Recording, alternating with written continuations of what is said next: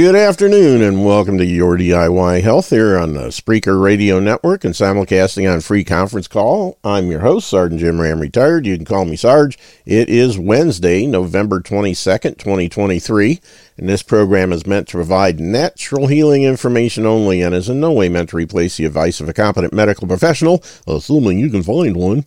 I search for and present to my listeners natural modalities that simply assist and augment the body's ability to heal itself.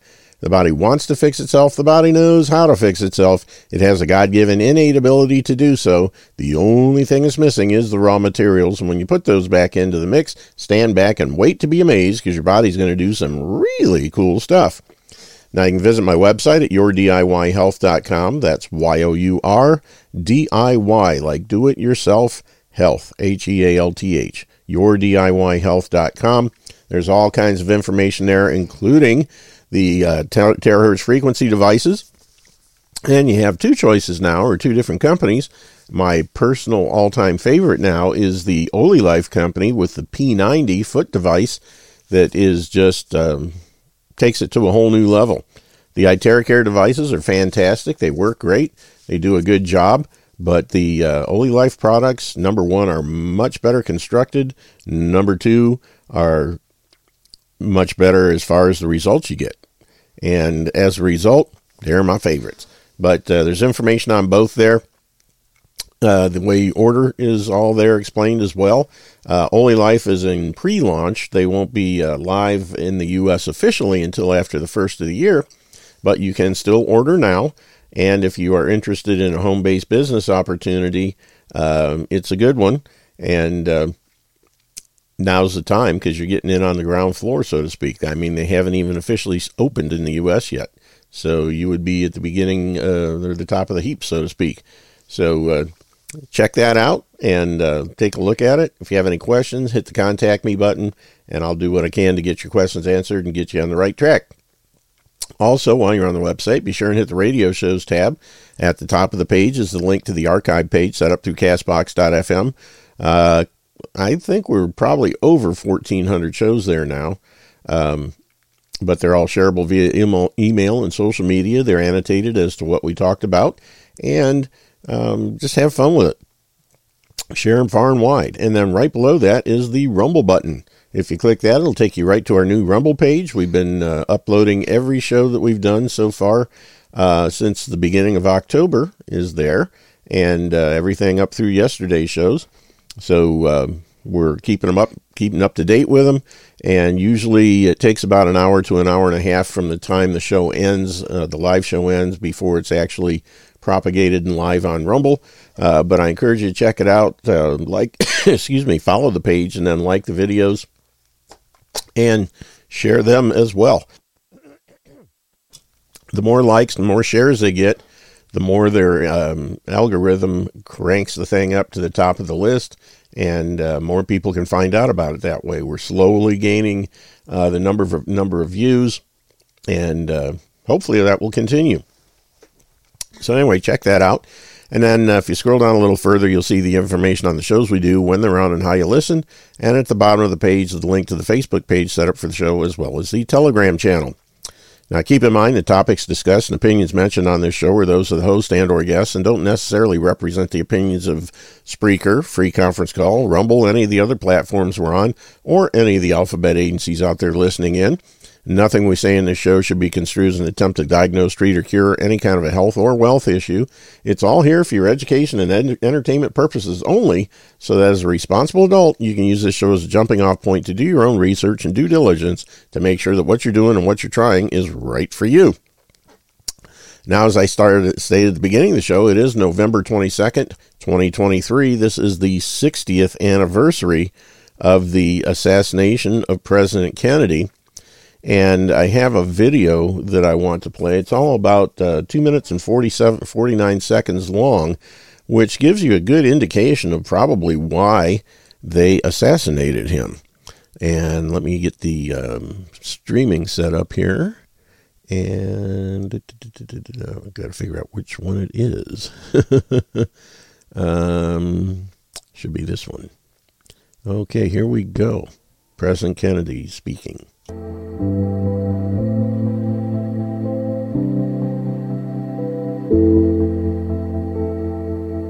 The very word secrecy is repugnant in a free and open society. And we are, as a people, inherently and historically opposed to secret societies, to secret oaths, and to secret proceedings. We decided long ago that the dangers of excessive and unwarranted concealment of pertinent facts far outweighed the dangers which are cited to justify it. Even today, there is little value in opposing the threat of a closed society by imitating its arbitrary restrictions. Even today, there is little value in ensuring the survival of our nation if our traditions do not survive with it. And there is very grave danger that an announced need for increased security will be seized upon by those anxious to expand its meaning to the very limits of official censorship and concealment. That I do not intend to permit to the extent that it's in my control. And no official of my administration, whether his rank is high or low, civilian or military, should interpret my words here tonight as an excuse to censor the news, to stifle dissent, to cover up our mistakes, or to withhold from the press and the public the facts they deserve to know. For we are opposed around the world by a monolithic and ruthless conspiracy that relies primarily on covert means for expanding its sphere of influence, on infiltration instead of invasion, on subversion instead of elections, on intimidation instead of free choice, on guerrillas by night instead of armies by day. It is a system which has conscripted vast human and material resources into the building of a tightly knit, highly efficient machine that combines military, diplomatic, intelligence, economic, scientific, and political operations.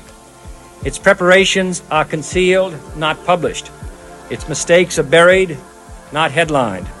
Its dissenters are silenced, not praised.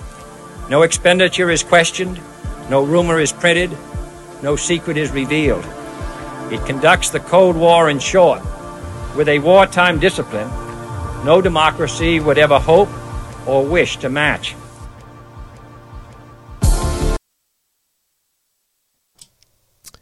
Short and sweet, but boy, I'll tell you what, doesn't that uh, give you a good indication of what's going on right here in the U.S. of A. in this day and age? Sad, sad, sad situation. He was 46 years old. Wasn't perfect, but uh, pretty much was a pretty decent president and uh, was trying to do the right thing, I think. But we move along. And let me uh, get this out of the way here. Wanted to uh, take a look at some other things going on. We have the uh, International COVID Summit that just took place, uh, I think it was the 19th, 20th, and 21st of this month, something like that. And this is a 22 minute video of Dr. Uh, Robert Malone discussing what's been going on and uh, millions of people that have died from the jabs.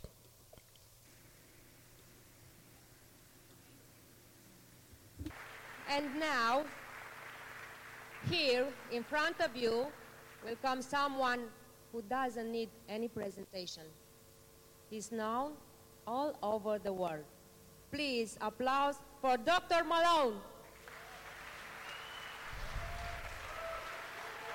Sing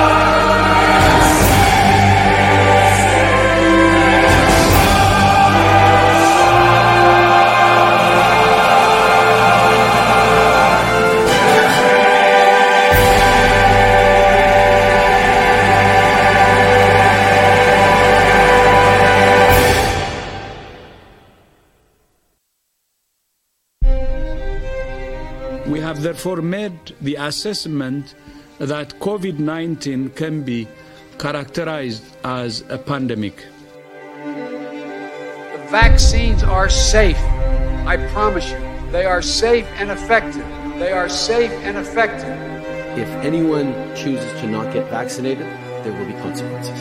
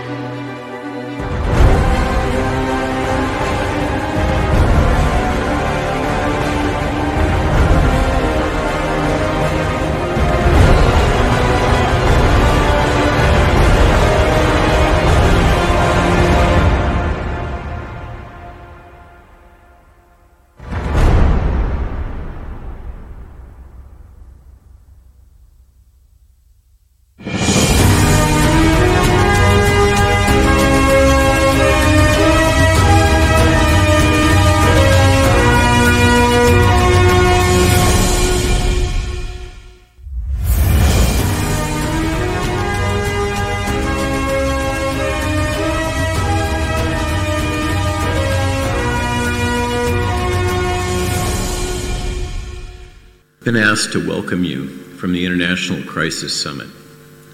On behalf of the organizers, it's my pleasure to welcome all of you to the meeting of the Fourth International COVID Summit. I know that many of you traveled a long distance to attend, while others have come from across Europe and from here in Romania. The organizers thank you, all of you, for your commitment, time, and courage to participate. But we thank the members of the Romanian government who are providing both this beautiful venue and their generous support. Now, I'm asked to remind all presenters to stay within your allotted time. Please keep in mind that both the portrait and the spirit of Vlad the Impaler is here in this building, and we do not wish to have to call on him to enforce timelines. It seems simultaneously just yesterday and also a long time ago that the first International COVID Summit was convened in Rome, Italy, by invitation from a member of the Senate. So many things have changed since then. At that meeting, attended, attendees were only allowed to speak about drug treatments, not about vaccine risks or effectiveness. This was the first major international meeting where physicians and scientists came together from across the world to compare notes and discuss su- successful ways to treat COVID and virtually eliminate hospitalization and death with a variety of early treatment protocols. The second ICS then followed in France and included discussion of masks, lockdowns, treatments, as well as vaccine concerns, and was also a great success. The third ICS convened recently at the European Parliament in Brussels and video from that provided testimony has been viewed literally billions of times. With your help and support, I have no doubt that the fourth ICS will be another step forward in helping both Romania and the world make sense of what we have all experienced and point the way forward towards a better future for all of us. Now, my introductory address.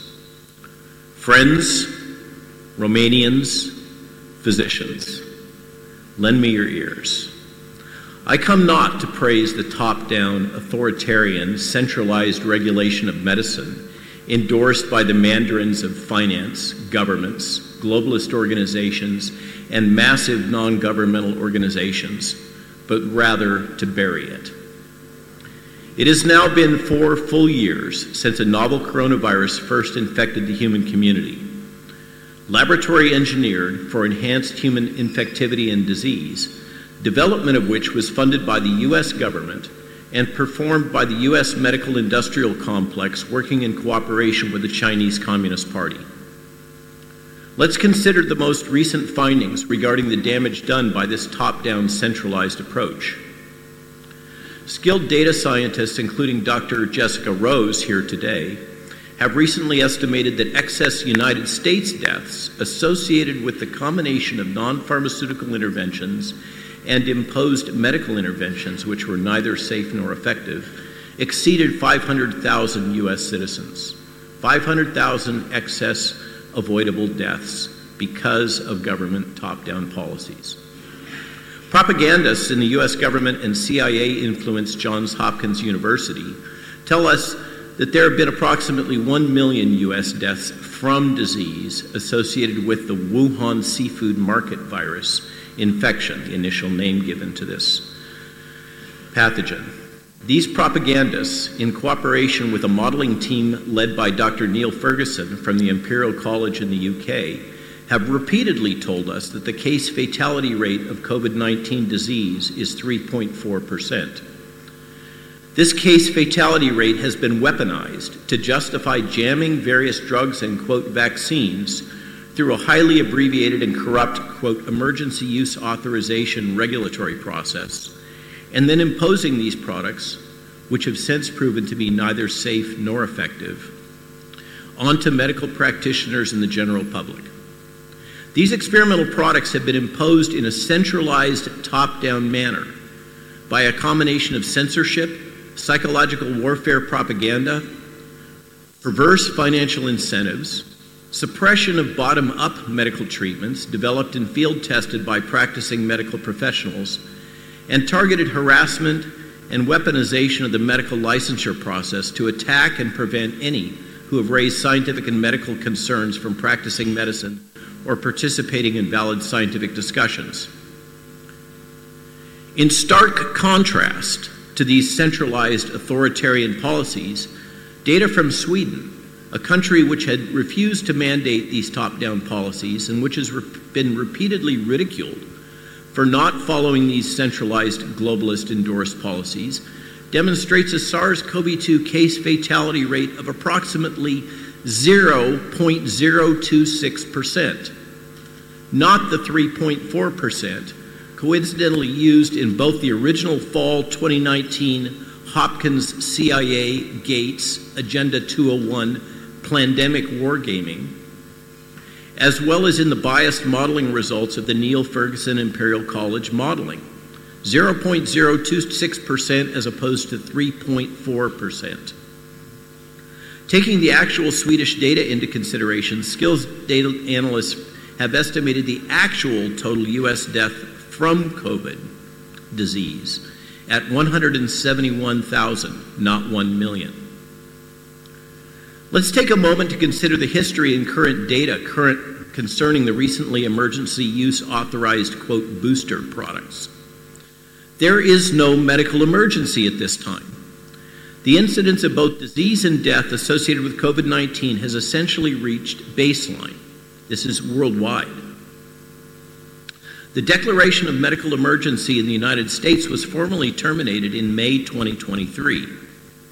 These products were designed based on advice from the FDA VRBPAC committee, which last summer predicted that the SARS CoV 2 strain dominating the upcoming fall season now would be the fearsomely named Kraken isolate.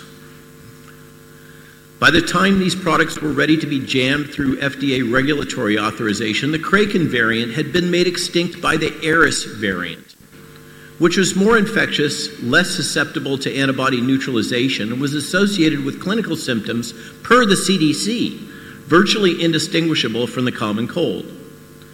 Confronting the paradox of vaccine strain mismatch between Kraken and Eris, FDA and CDC relied on immunized mouse serum samples and an unvalidated serum neutralization test to assert that the Kraken boosters were sufficiently cross reactive to the Eris variant without actually sharing the data and analyses with external reviewers. To justify authorization and marketing this product to infants, children, adolescents, and adults. Just a short period after introduction of these products, a government coordinated propaganda campaign in the United States has resulted in a total of 7% uptake of these products in U.S. adults and 2 to 3% uptake in the pediatric population. By the way, I call that a win. Now, under the selection pressure associated with global administration of these leaky vaccine products, we see evolution of a newly dominant variant, HV.1. This variant now paradoxically incorporates an element or epitope from the distant Delta strain and is highly resistant to neutralizing antibodies. There are no data indicating that HV.1 is neutralized by antibodies elicited by the current Kraken booster. What this history demonstrates is that the modified mRNA vaccine platform, even with an FDA willing to bypass safety and efficacy norms, developed over decades of experience, and willing to jam products through a regulatory authorization process using, quote, emergency use authorization, still cannot keep up with a rapidly evolving RNA respiratory virus, which, as predicted, has become both more highly infectious and relatively non pathogenic. The centralized authoritarian global response to the entry of this engineered virus into the human population four years ago has clearly been an abysmal failure. Now let's consider the latest information about this technology and the purity of the vaccine products. When confronted by reporters from Trial Site News and Epoch Times, the FDA has resorted to stonewalling. The FDA has issued a categorical denial of adulteration and risk, stating that, quote, no safety concerns related to the sequence of or amount of residual DNA in these, quote, vaccine products has been identified. The claim that the FDA is required to take any of the authorized or approved mRNA COVID 19 vaccines off the market is false, according to the FDA. With over a billion doses of the mRNA vaccines administered, no safety concerns relating to the sequence of or amount of residual DNA have been identified. With regard to the FDA approved mRNA vaccines, available scientific evidence supports the conclusion they are safe and effective. This is the position of the FDA and, by the way, the European Medicines Agency and Health Canada. In contrast, multiple Moderna U.S. patents disclose that Moderna is aware of the genotoxicity risks of DNA when delivered into patients by highly active non viral lipid nanoparticle delivery systems, and these risks include the risk of genotoxicity, resulting in, I'm quoting from Moderna's patents, quote, problems including the possibility of insertional mutagenesis which could lead to the activation of oncogenes or the inhibition of tumor suppressor genes. That's Moderna's own words.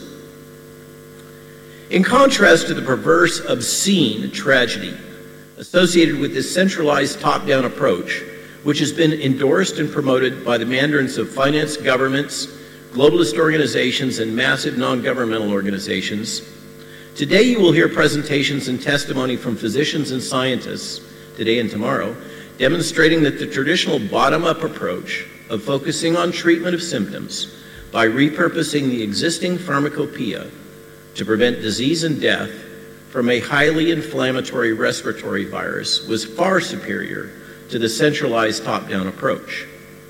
If nothing else, due in large part to those with courage to speak scientific and medical truth to power the world is increasingly becoming aware that the propaganda of the COVID crisis and the centralized top down approach has been a fraud.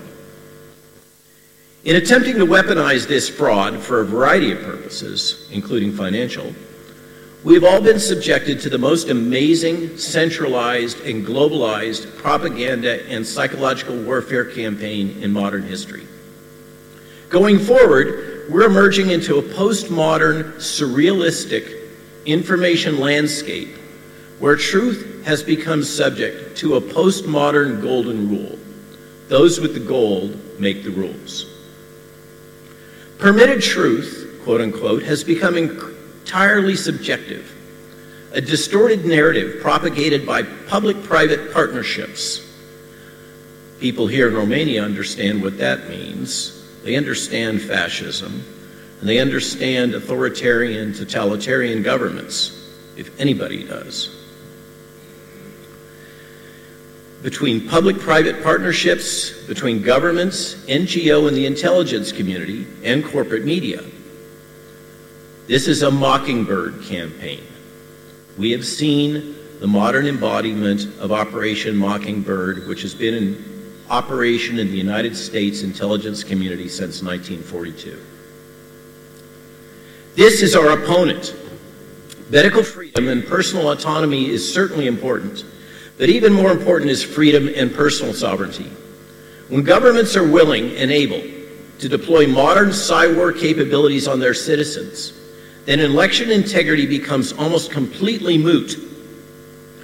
And we are all at risk of becoming functionally lobotomized, indentured servants rather than independent individuals empowered to pursue our own destiny.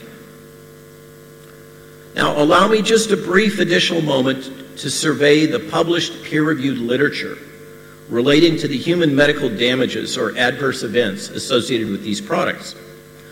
I prepared, together with Dr. Jill Glasspool Malone, and curated a list of over 750 published peer reviewed academic papers describing COVID genetic vaccine related adverse events. Dr. Trozzi has prepared a similar list with over 1,000 peer reviewed references, which can be found on his website. The list of published adverse event types stands in stark contrast to the list of over 6,000 published and curated peer reviewed publications which focus on how to overcome vaccine hesitancy. A thousand on adverse events, over 6,000 basically on propaganda coming from academia. The adverse event publications fall into the following broad categories coagulopathy or blood clotting problems, immune issues, autoimmunity, Guillain Barre syndrome, myopericarditis, non stroke neurologic disease, ocular disease of the eyes, other adverse events, including death, reproductive issues, rhabdomyolysis, this is destruction of muscle, stroke, tachycardia, rapid heartbeat, thrombocytopenia, reduced blood platelets, which contributes to the clotting problems, tinnitus, ringing in the ears, one of the most common adverse events, and transverse myelitis. This is damage to the spinal cord that causes paralysis below that level. It is past time to resist and bury these centralized, totalitarian, authoritarian policies which are being deployed to advance corporatist, globalist interests. And defense of medical freedom is a pretty good place to start. In closing, Never forget the wisdom of St. Augustine. The truth is like a lion, and you do not need to defend it. Set it free, and it will defend itself. So be a lion, not a victim. Thank you for your time.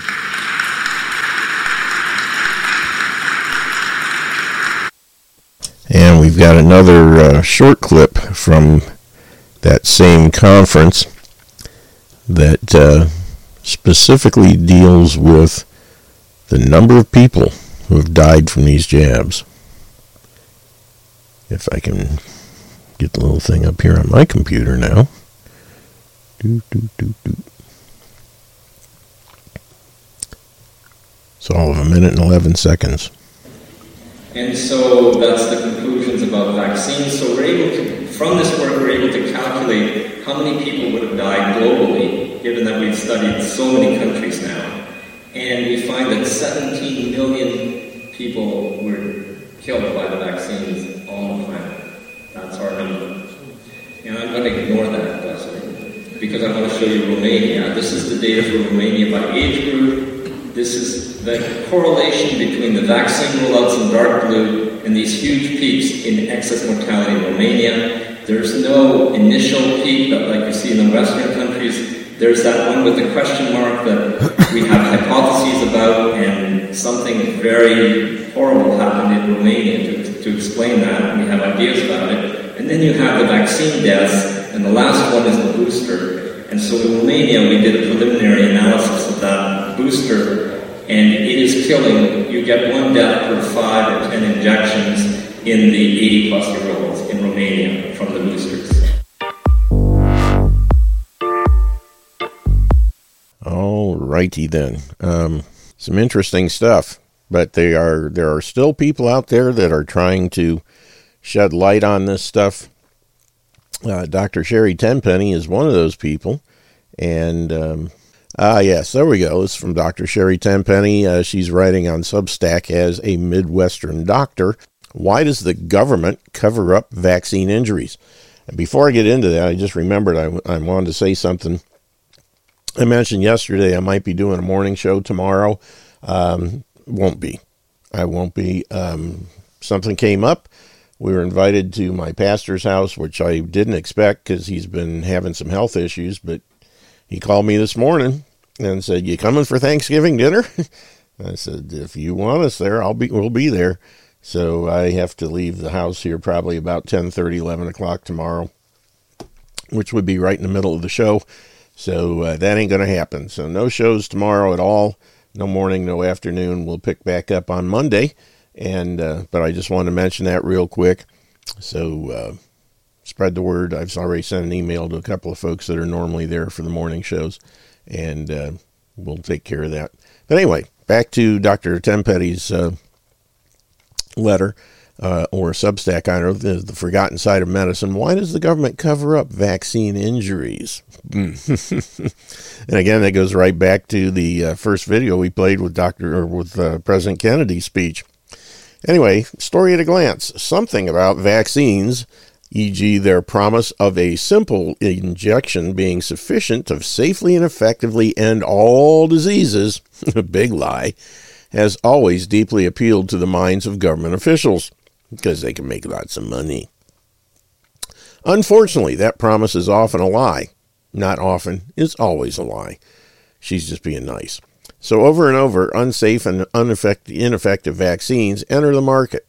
When this happens, the officials who are invested in them, yep, do everything they can to protect the vaccines from scrutiny and cover up each red flag that emerges, e.g., by silencing their own scientists. In previous decades, the press was much less corrupt than it is now, and occasionally would air real investigations into what happened.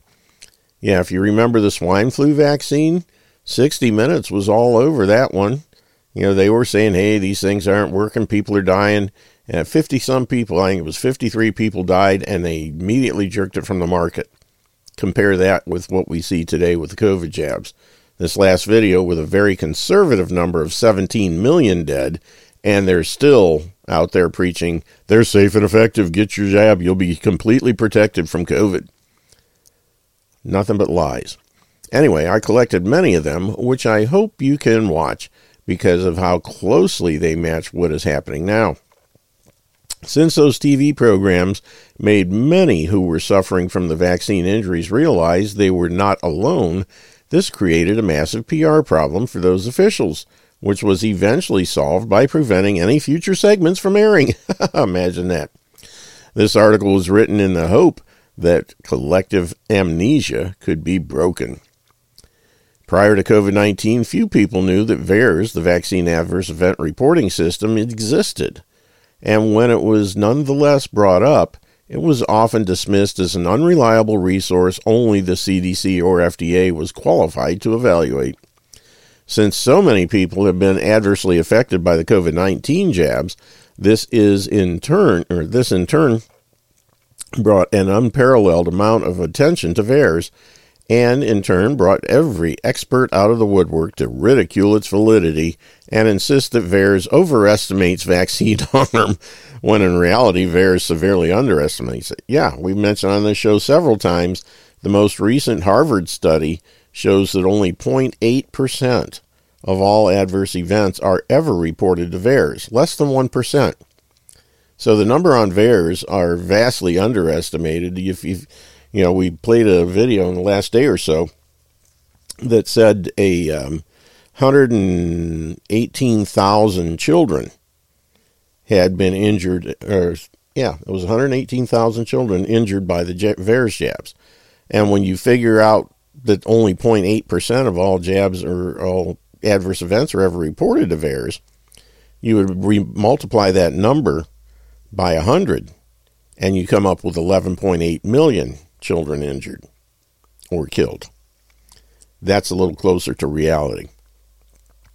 Given that VAERS is a national early warning system to detect possible safety problems in the U.S. licensed vaccines, it is quite strange that after more than 30 years, no one has fixed it and made it into a reliable resource. However, when you consider the historical context behind VAERS, the current situation makes a lot of sense. In this series, I will review a few forgotten events which uh, which show just how far the government will go to cover up a deadly and ineffective vaccine, and just how similar those cover-ups were to what we've seen throughout the COVID vaccine campaign. First part: mass censorship. The Vietnam War was considered by many to be the event that broke the public's trust in the federal government. Eh, that's pretty close, I guess. Note, many believe uh, that, that the specific event which turned the American public against the Vietnam War was the My Lai massacre. I'm going to make this a little bit bigger, I hope. Oh, nuts, it won't. Do, do, do. There we go. Okay. The My Lai massacre, an event where American soldiers decided to commit war crimes against Vietnamese civilians until a different group of American soldiers, on their own volition, decided to stop the massacre. I went back and forth on explicitly detailing it in this article, as I believe it's critical to understand what war brings out in people. But I eventually decided it was too graphic for many of the readers. This loss of trust in the government, of course, alarmed the government and led to the Pentagon conducting a coordinated campaign to prevent this from happening again, which was accomplished by number one, ending the draft and switching to an all volunteer army, two, ensuring the public was only fed a sanitized picture of what happened in each future war, e.g., with embedded journalists providing government approved footage and the mass media being strongly discouraged from providing any footage which exposed the horrors of each war. Note Major Colin Powell was one of the Pentagon officers who led the effort to cover up the My Lai massacre. He then rose through the ranks, eventually becoming George Bush's Secretary of Defense, and infamously lied to the UN about Iraq's weapons of mass destruction, a lie that killed hundreds of thousands of people and cost the U.S. trillions of dollars. Powell's case is one of many which illustrates how much the government regard, rewards those who cover up its atrocities. It is hard to even begin to describe how much work was put into hiding the horrors of the war from the public, and sadly it was remarkably effective, transforming war from something much of the something much of the American public vehemently opposed to an abstract idea they were largely apathetic towards. Note the best documentary I have seen explaining how military propaganda transformed as the decades went by is Why We Fight. Let me see if it is a, yep, it's an actual link. Good.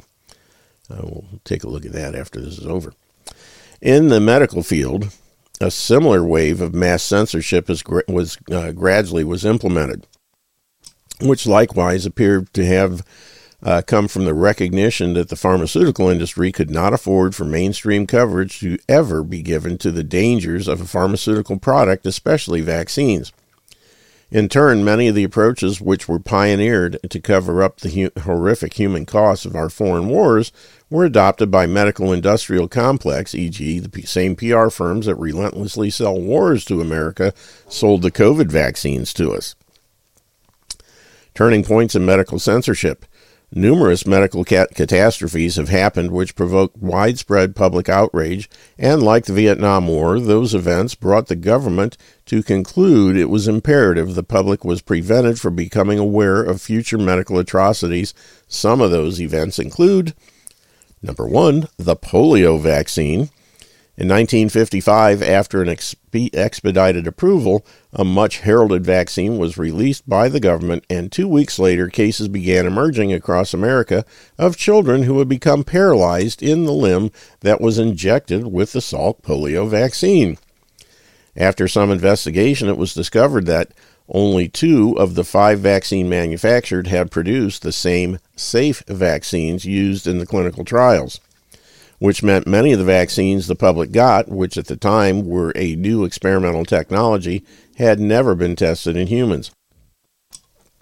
At the urging of Salk, uh, when the vaccine was mass produced, a different and less safe production process was used for the vaccine.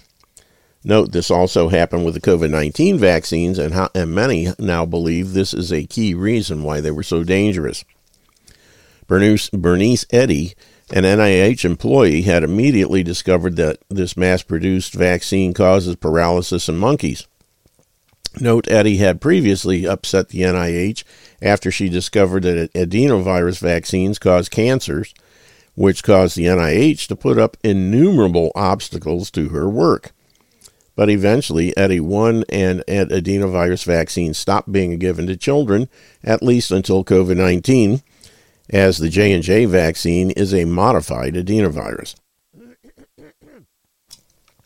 All of the paralyzing vaccines came from the same manufacturer, Cutter Laboratories. Note, later paralyzing lots were also identified from Wyeth, better known for making the highly dangerous DPT vaccine, but the general public was never made aware of it, which the head of the CDC's polio surveillance unit believed was done to prevent the public from realizing the polio vaccine is general, uh, in general was unsafe and ineffective. The early FDA delegated testing of the vaccine for the safety of the vaccine manufacturers rather than doing so itself. there were many safety concerns with the testing of the Salk vaccine, but the professional publications who uh, chose to censor them and instead continually repeated the message that the vaccine was completely safe and effective. Gee, where have we heard that before? The public was understandably outraged about this. The government found itself in a public relations crisis, and numerous lawsuits dragged out against Cutter in the courts. In response to this happening, the federal government then decided to assume a direct involvement in each aspect of the vaccine program, thus switching from being a largely neutral external auditor to being a major stakeholder. As you might guess, this conflict of interest made the government be motivated or motivated to cover up any safety issues with its vaccines, e.g., to protect its investment or to uh, not look bad in the public. Then, before long, business as usual resumed with the polio vaccine.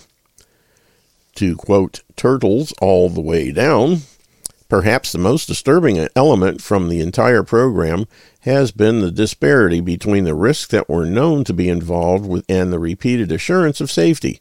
Paul Meier, professor of epidemiology at Johns Hopkins University School of Public Health. The National Foundation, in a memo sent to doctors, also stated emphatically that the polio vaccine was completely safe and that the risk of ensuing paralysis was zero.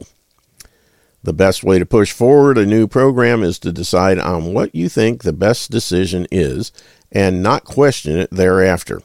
And further, not to raise questions before the public or expose the public to open discussion of the issue. Paul Meier speaking at an expert panel on the vaccine. In 1960, five years after the Cutter incident, Bernice Eddy, an NIH employee, had determined that the polio vaccines were contaminated with a cancer causing virus, SV40, we've heard of that many, many times, and not fit to give to the public. When she alerted her superiors, she was ordered to not disclose it so the public would not lose its trust in the vaccine program but eventually decided to publish her findings at a cancer conference. After which the uh, after which she was immediately demoted and lost her lab. Gee, imagine that. You, think, you say things they don't like and they deal with you negatively, and if you cover things up, they promote you to high, high levels. Note in 1959, government officials have become aware their vaccine caused cancer and were frantically trying to find a way to address it. The problem was ultimately a product of cutting costs by producing the vaccines with imported monkey kidneys while, in, uh, while simultaneously doing all they could to promote them to the public. As time moved forwards, more evidence emerged showing that there was a widespread contamination in the polio vaccines with the SV40 virus Finally, in 1963, the federal government forced the vaccine manufacturers to stop growing the vaccine on contaminated SV40 monkey kidneys at which point between 40 and 98 million Americans and many more globally were infected. Although a case can be made SV40 was present until around the year 2000 in some of the vaccines. And they're also popping up in the COVID jabs. Imagine that. Note, while U.S. health authorities declared SV40 does not cause cancer in humans, many accounts exist of physicians who observed an explosion of cancer after the polio vaccines hit the market. I believe this theory is valid as one of the most common therapies we've found which consistently helps so- so solid tumors, which are what SV40 was suspected to cause, appears to function as an antidote to the SV40 virus. More recently, it was discovered that the reckless method that was chosen to quickly mass produce the COVID vaccines resulted in them being contaminated with the promoter region of SV40 virus, which many in turn suspect is carcinogenic. Additionally, many horrible kidney diseases are strongly associated with SV40 and likewise have exploded in incidence uh, since the polio vaccines hit the market. Sadly, since SV40 was introduced to the population through the vaccine program and transmits between humans and fetuses, there has been a general reluctance to study its danger or to acknowledge it was still present in the vaccine supply decades later. For those interested, this is an uh, the uh, for those in, uh, they, got, uh, they didn't edit properly. This excellent 28 video video 28 minute video by Dr. Suzanne Humphries, someone I greatly admire, describes what happens. Yeah, we got some time. Let's take a look at this.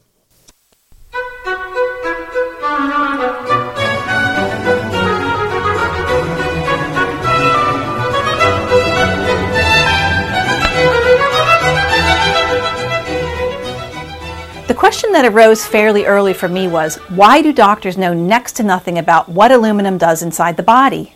What other misinformation and gaping holes in knowledge do doctors have? And had anyone ever written about the problems with vaccination? Was I trailblazing, or were there physicians who had gone before me and had endured similar resistance?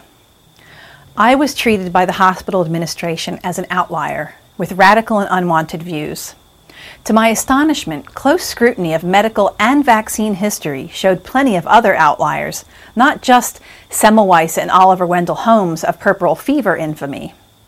When it comes to vaccination issues, it's useful to know about the following whistleblowers. The first outlier on my list is Sir Graham Wilson, who wrote a book called The Hazards of Immunization in 1967. Of course, I never knew of this book in my conventional years. Sir Graham Wilson was not a nobody, nor was he considered a quack. Though he does say that he was once totally ignorant. The book was a revelation, not just because of its content, but because of the fact that Sir Wilson was only able to write the book because of contributions from people that he mentions in the preface and the introduction. First, he talks about how the anti vaccinationists he heard of were highly emotional and irrational people. But then he learned of an opposition that had sprung up amongst scientific workers who were moved by factual evidence. He thanks a former director from Wellcome Pharmaceutical Labs, Dr. R.A. O'Brien, who had amassed records of various vaccine disasters which he felt unable to cope with, and handed them over to Sir Graham, who said that it was doubtful whether the book would have been possible without those records. He mentions other people who helped him dig out long overlooked journals that were not obtainable elsewhere.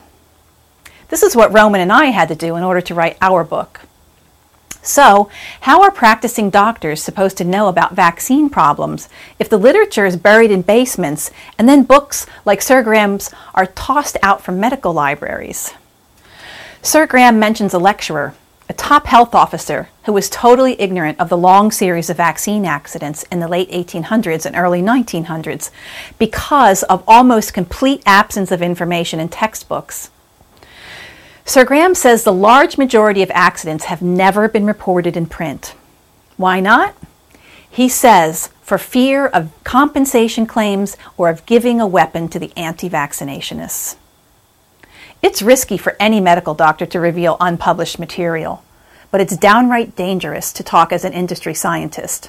Which is also why R.A. O'Brien waited so long after his retirement to give Wellcome's disaster files to Sir Graham Wilson.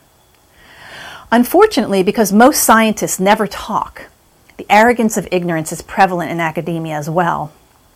The same situation exists today, which is why medical students and doctors are in the dark.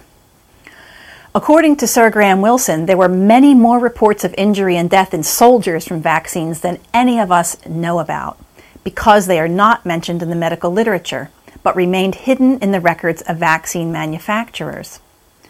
About the same time as Sir Graham was writing his book, a doctor by the name of Joseph Anthony Morris, who worked for the Division of Biological Standards in Bethesda, Maryland, was involved in an internal struggle which would later become the subject of a published Senate inquiry.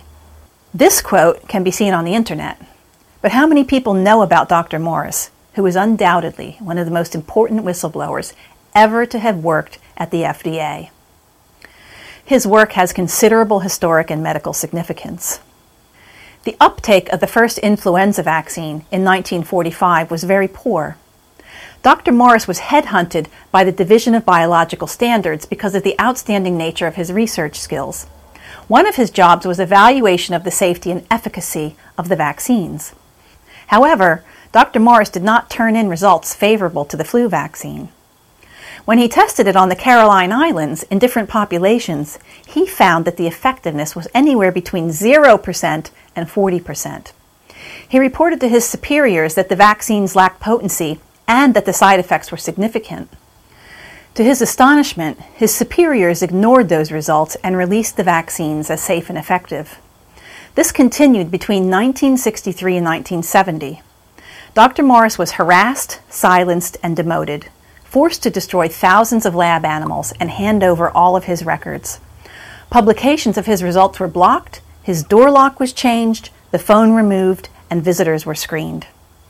Like today's Merck whistleblowers, Dr. Morris said that the DBS used dubious techniques to test the vaccines and that the results were tampered with, which permitted the watered down vaccines to be falsely labeled as more potent than they were. Unhappy that he was unable to protect the public, Dr. Morris decided to take action.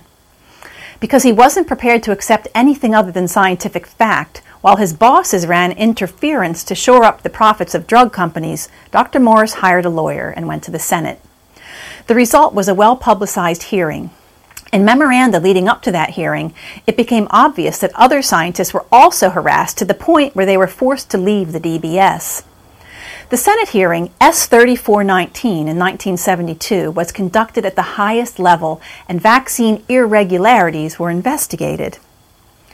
The hearing covered many topics raised by Dr. Morris, including SV40, flu vaccines, and the 32 useless vaccines listed here that were licensed and released by the DBS 20 years prior to this hearing. How these vaccines were made and what exactly was in them is anyone's guess.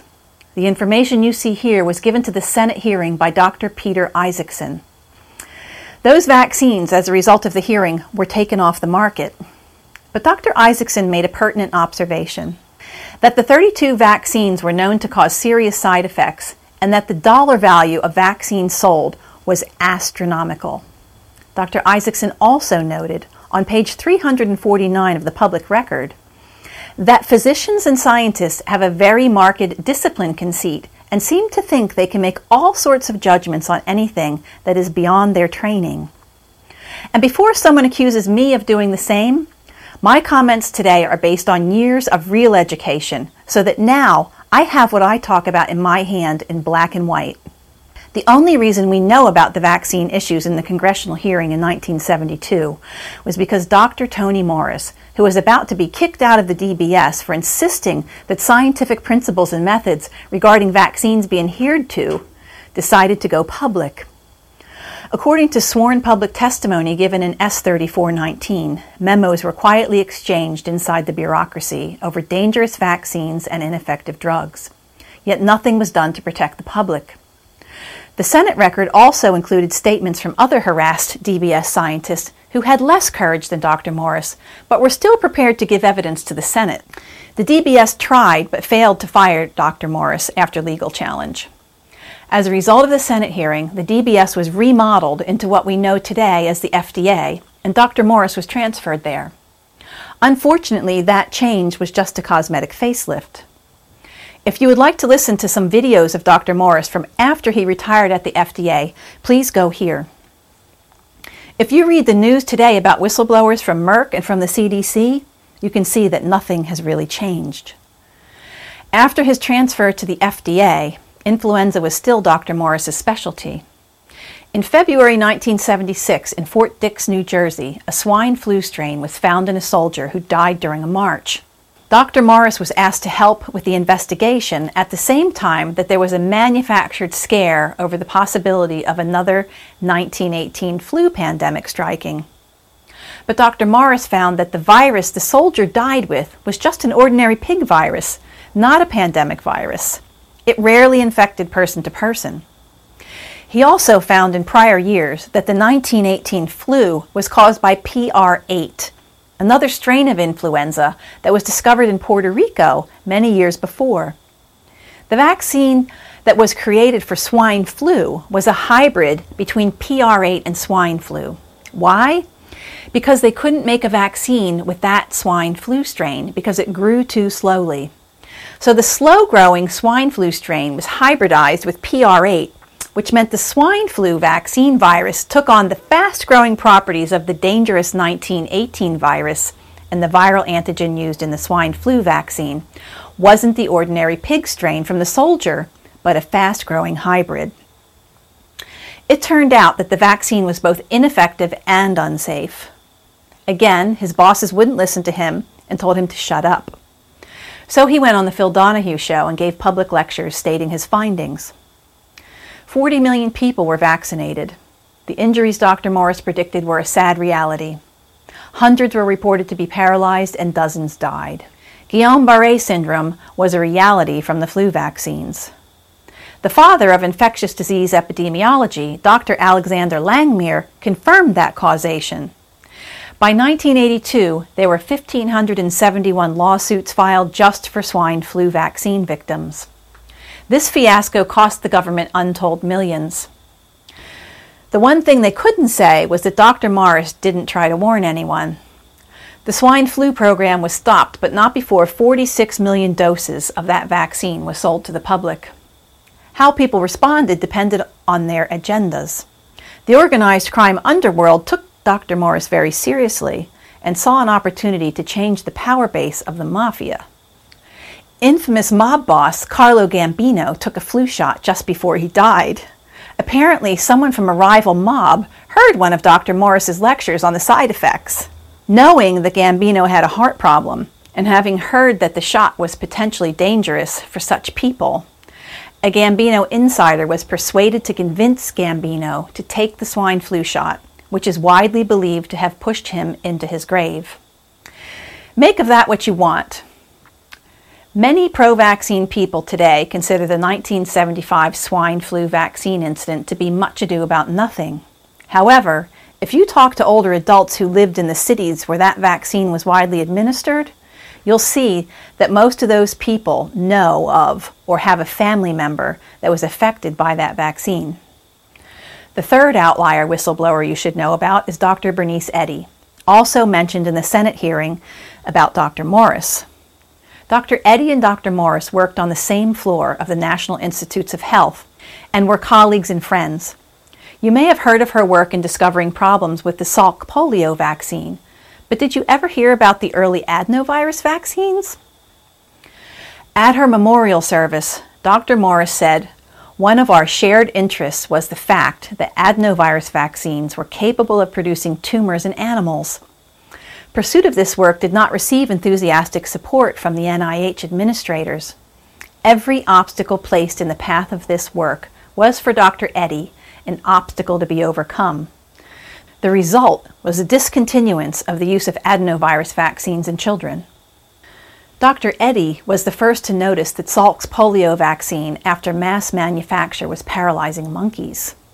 Her report was ignored, and the result of that was the infamous and misnamed Cutter incident. But the story of the cancer virus is even more shocking. Because their kidneys turned out to be a convenient source of cells for growth and amplification of poliovirus, rhesus monkeys were imported to the United States by the millions for slaughter and experimentation through the 1950s and the 1960s. Dr. Eddy noticed that monkey kidney cell cultures would often degenerate spontaneously, even when kept under the most favorable conditions for cell survival. She suspected an unknown virus. In 1959, she skimmed cell free liquid from the surface of monkey kidney cell cultures and injected that into newborn hamsters. Less than four months later, the majority, 70% of them, developed tumors. The experiment was repeated in generations of hamsters with the same results. Administrative clearance for publication of this important 1959 finding was not granted until scientists at Merck had recovered previously undetected virus in monkey kidney cell lines they were using to make polio vaccine.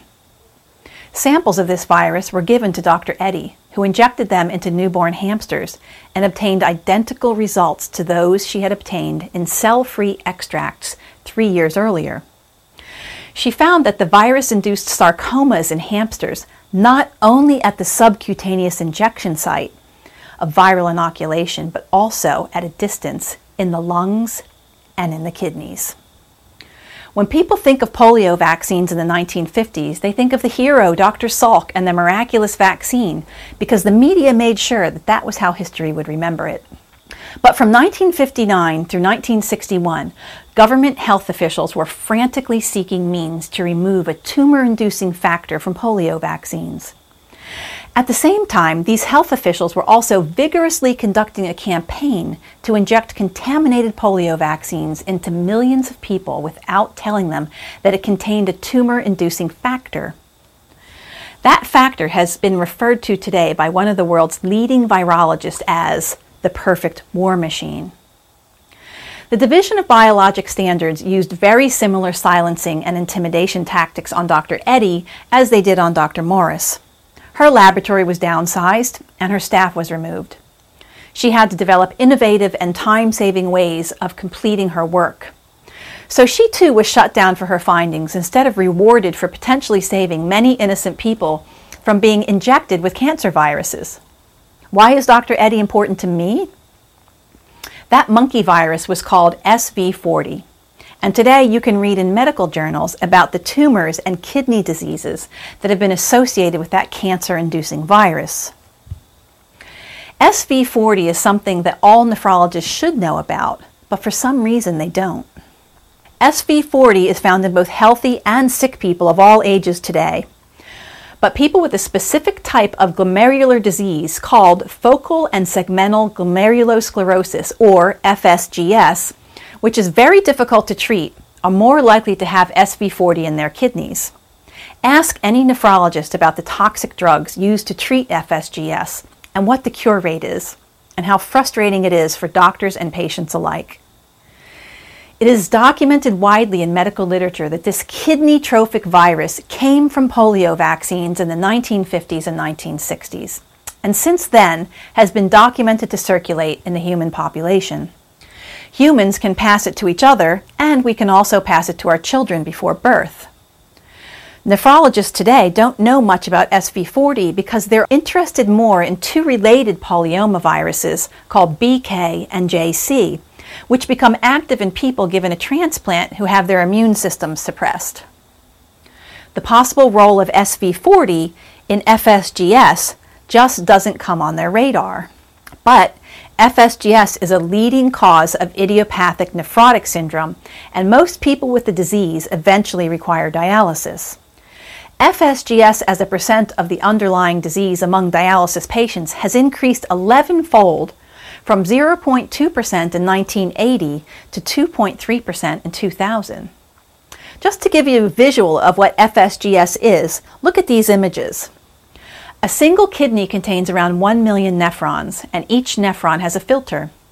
The circular images shown here are glomeruli, or filters in real life. They're spherically shaped. What you're looking at are stained cross-section images from human kidneys.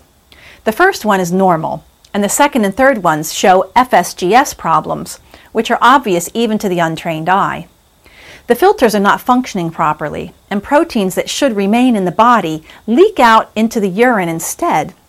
Because of that, FSGS is associated with several other derangements in the body, like high blood pressure, edema, and lipid alterations.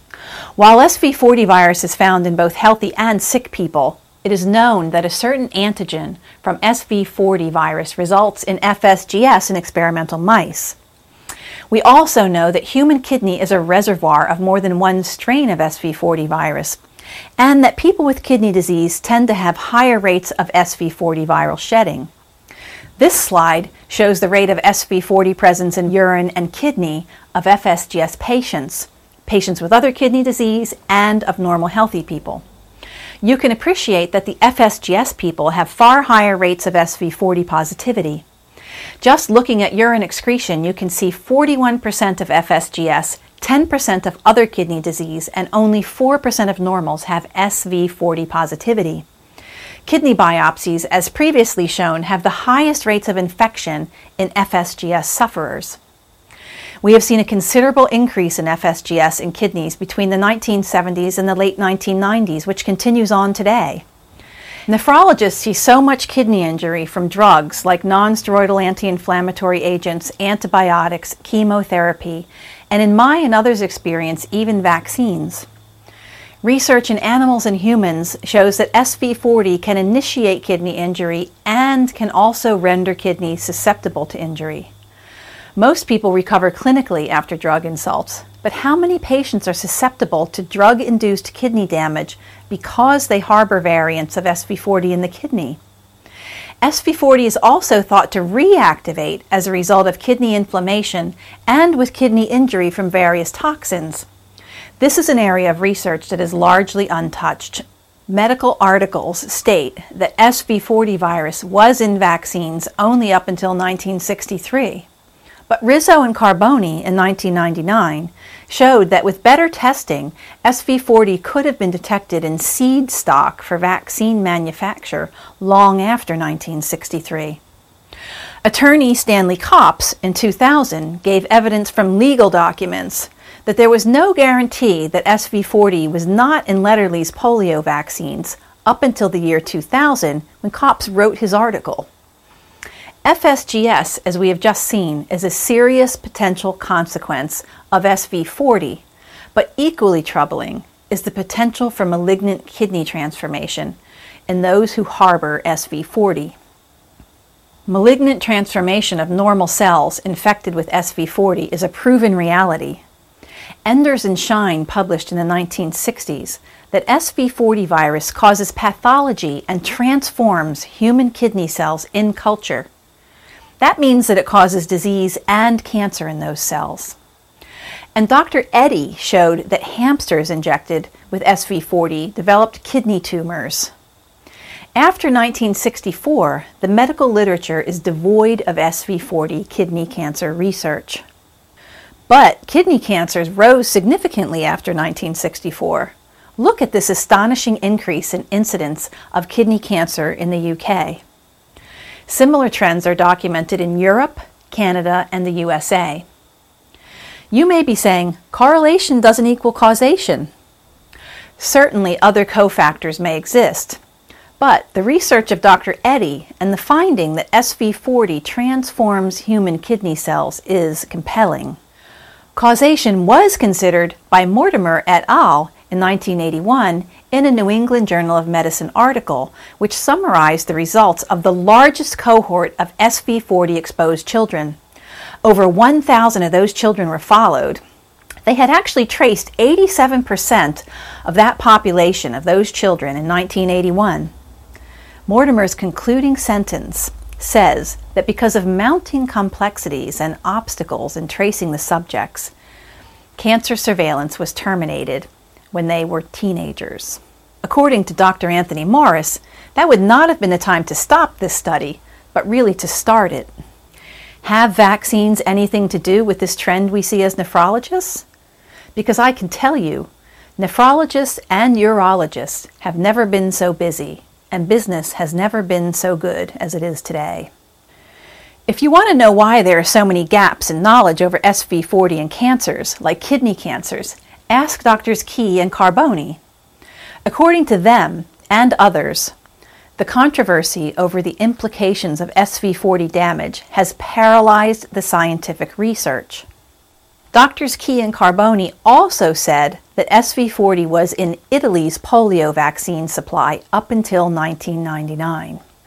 Dr. Carbone expressed his thoughts about the suppression of his findings over SV40 and tumors in an interview to Bookchin and Schumacher. Unfortunately, as doctors Eddy and Morris would tell you if they were here, you certainly can be punished for talking science, especially if it might make the public less willing to have blind faith in the safety of all vaccine programs. Let's look at another concern of mine. In order to make enough flu vaccine to vaccinate the world and do it quickly, a new way of making flu vaccines had to be developed.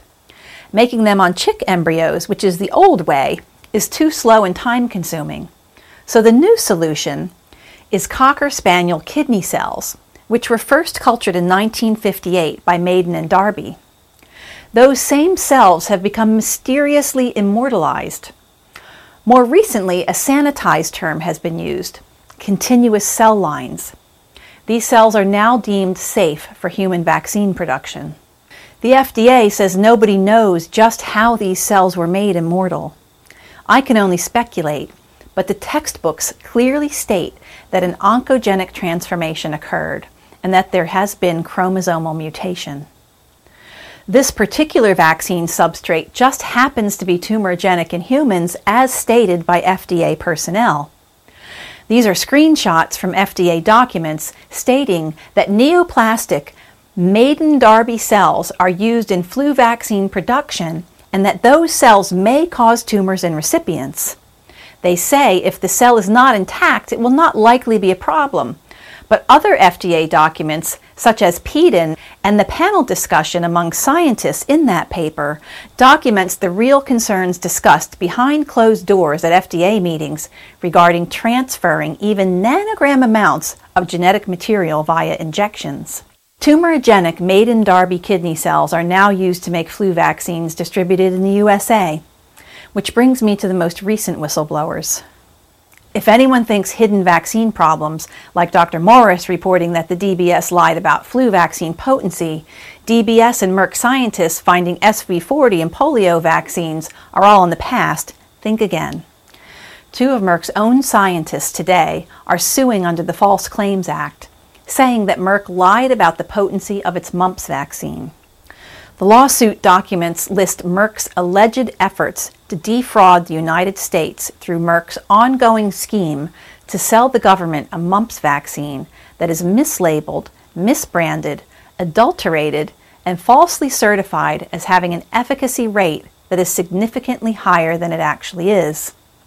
Merck allegedly did this from 2000 onwards in order to maintain its exclusive license to sell the MMR vaccine and keep its monopoly of the U.S. market. Merck attempted to have the case thrown out. It's pretty amazing when you think of the money and the medical and political power that Merck's lawyers have, yet not one of them could come up with an argument to convince the judge to dismiss the case. When you read the judgment, you get the feeling that Merck's lawyers really annoyed him. Science in the world of Merck vaccines could mean throwing out results that don't fit the desired outcome. It could mean throwing out evidence before the FDA comes to inspect. It could mean offering bonuses to scientists to deliver the necessary results. But what do you expect when you have the vaccine manufacturers in charge of proving that their own vaccine is potent? Science in the general vaccine research world includes placebos that are vaccines, or placebos that are carrier fluid with aluminum. Studies done on healthy people under optimal circumstances, and then those results are applied to everyone. Other outspoken journal reviewers and scientists admit that results favorable to the vaccines are built into the study designs. Anyone who has written a funding application knows that to receive money, you have to be pretty convinced that you can produce results that will enhance the aims and objectives of the financier. I knew none of this as a nephrologist because the system makes sure that medical students don't even think to look for information that might warn them that not all is well with these one size fits all vaccines. Yet that information is right under their eyes if they only knew where to look. Of course, the CDC and FDA would prefer that we all just relax and believe the authorities are looking out for us. When is the ignored science going to be taken seriously? It never will, so long as people who talk about problems are called outliers and then hounded, vilified, character assassinated, and said to have psychological problems.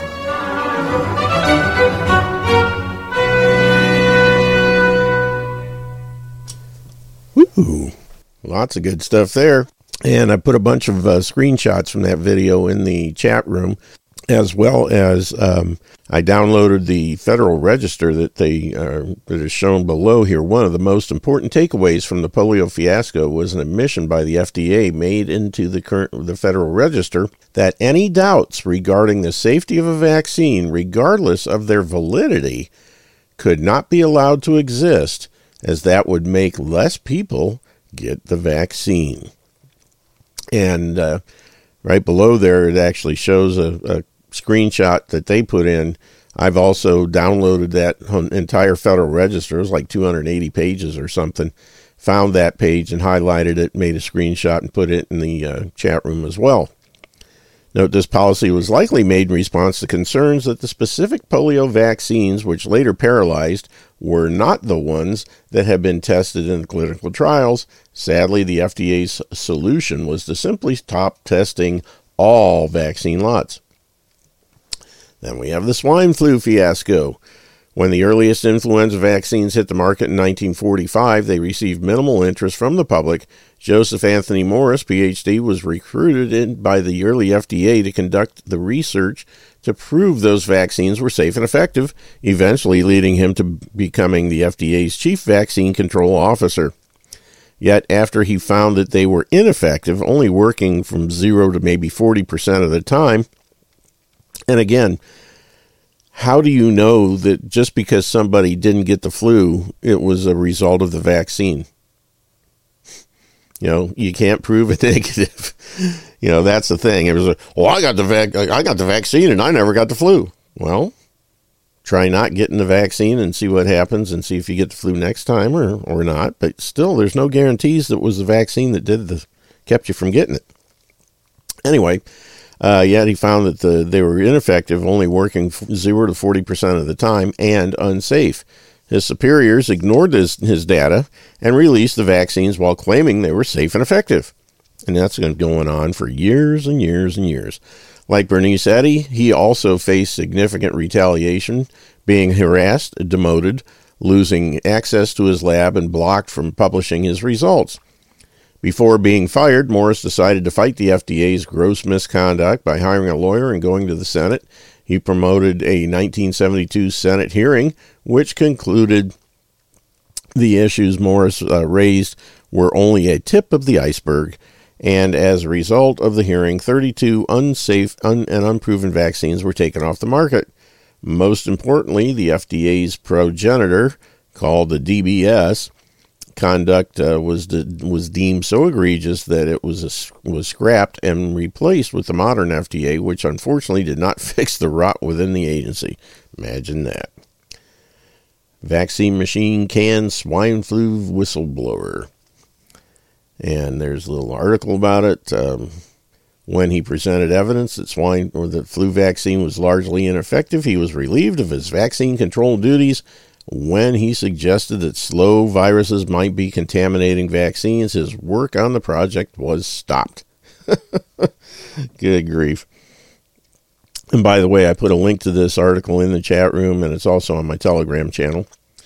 After being transferred to the new FDA, where he was promoted from termination due to the, uh, or protected from termination, excuse me, uh, due to the recent Senate investigation, he continued to be responsible for influenza and all. Uh, and in 19 uh, February of 1976, a swine flu strain was found in a soldier who died in March. As the FDA tried to drum up fear about the new 1918 influenza, Morris was called into the investigation and concluded that swine flu strain was not something to be concerned about, as it was rarely traveled from person to person. Note, as far as I know, the two deadliest plagues in human history were the Black Death of which I still um, is still not known. Uh, much is still not known, and the 1918 influenza. Because of the 1918 influenza, the medical community became fixated on preventing anything like it from happening again.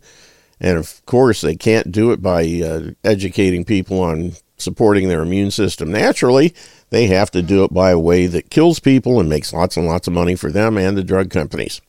Imagine that which amongst the other other things resulted in an enormous influenza vaccination apparatus flooding America, which sadly has injured many, but consistently failed to provide any benefit. Since that swine flu strain reproduced slowly, it was not feasible to protect enough uh, to produce enough of it to make the vaccine before the pandemic faded into memory. So someone had a truly astounding idea why not hybridize it with a fast growing 1918 influenza, as this provided a way to meet the vaccine production timeline it was supposed to, or supported by the government. And this is pretty much a continuation of, of what uh, Dr. Um, uh, Humphries was saying in that video. And let's see, in the same way, it was remarkable that uh, the Donahue Show was willing to publicly give a platform to Dr. Morris's concerns Consider the segment 60 Minutes aired across America and how eerily it parallels what happened decades later when the COVID 19 vaccines. So let's take a look at this one. the flu season is upon us. Which type will we worry about this year? And what kind of shots will we be told to take? Remember the swine flu scare of 1976? That was the year the U.S. government told us all that swine flu could turn out to be a killer that could spread across the nation. And Washington decided that every man, woman, and child in the nation should get a shot to prevent a nationwide outbreak, a pandemic. Well, 46 million of us obediently took the shot. And now 4,000 Americans are claiming damages from Uncle Sam amounting to $3.5 billion because of what happened when they took that shot. By far the greatest number of the claims, two-thirds of them, are for neurological damage or even death, allegedly triggered by the flu shot. We pick up the story back in 1976 when the threat posed by the swine flu virus seemed very real indeed. This virus was the cause of a pandemic in 1918 and 1919 that resulted in over half a million deaths in the United States, as well as 20 million deaths around the world.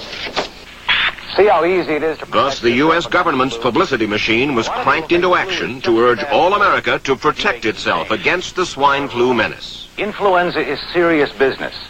During major flu epidemics, millions of people are sick and thousands die.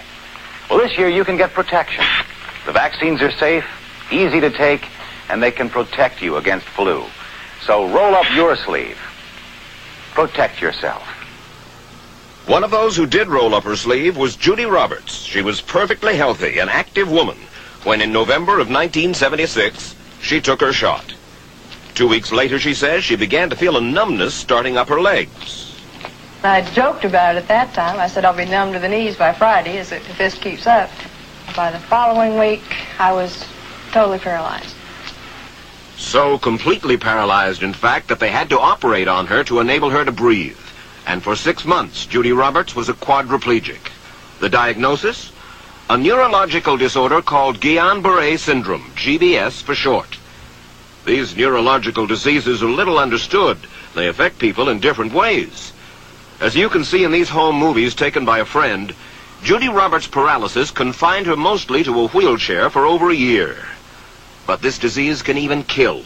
Indeed, there are 300 claims now pending from the families of GBS victims who died, allegedly as a result of the swine flu shot. In other GBS victims, the crippling effects diminish and all but disappear. But for Judy Roberts, progress back to good health has been painful and partial. Now, I notice that your smile, Judy, is a little bit constricted. Yes, it is. Is it different from what it used to be? Very different. I have uh, a greatly decreased mobility in my lips. And uh, I can't drink through a straw on the right-hand side. I can't blow out birthday candles. Uh, I don't whistle anymore, for which my husband is grateful. It may be a little difficult for you to answer this question, but have you recovered as much as you are going to recover? Yes. This, this is it. So you will now have a legacy of braces on your legs? for the rest of your life? Yes, the weakness in my hands will stay and the leg braces will stay.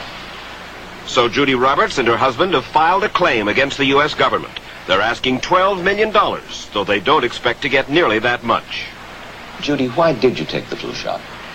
I'd never taken any other flu shots, but I felt like this was going to be a major epidemic. And the only way to prevent a major epidemic of a, a really deadly variety of flu was for everybody to be immunized. Where did this so-called deadly variety of flu, where did it first hit back in 1976? It began right here at Fort Dix in New Jersey in January of that year when a number of recruits began to complain of respiratory ailments, something like the common cold.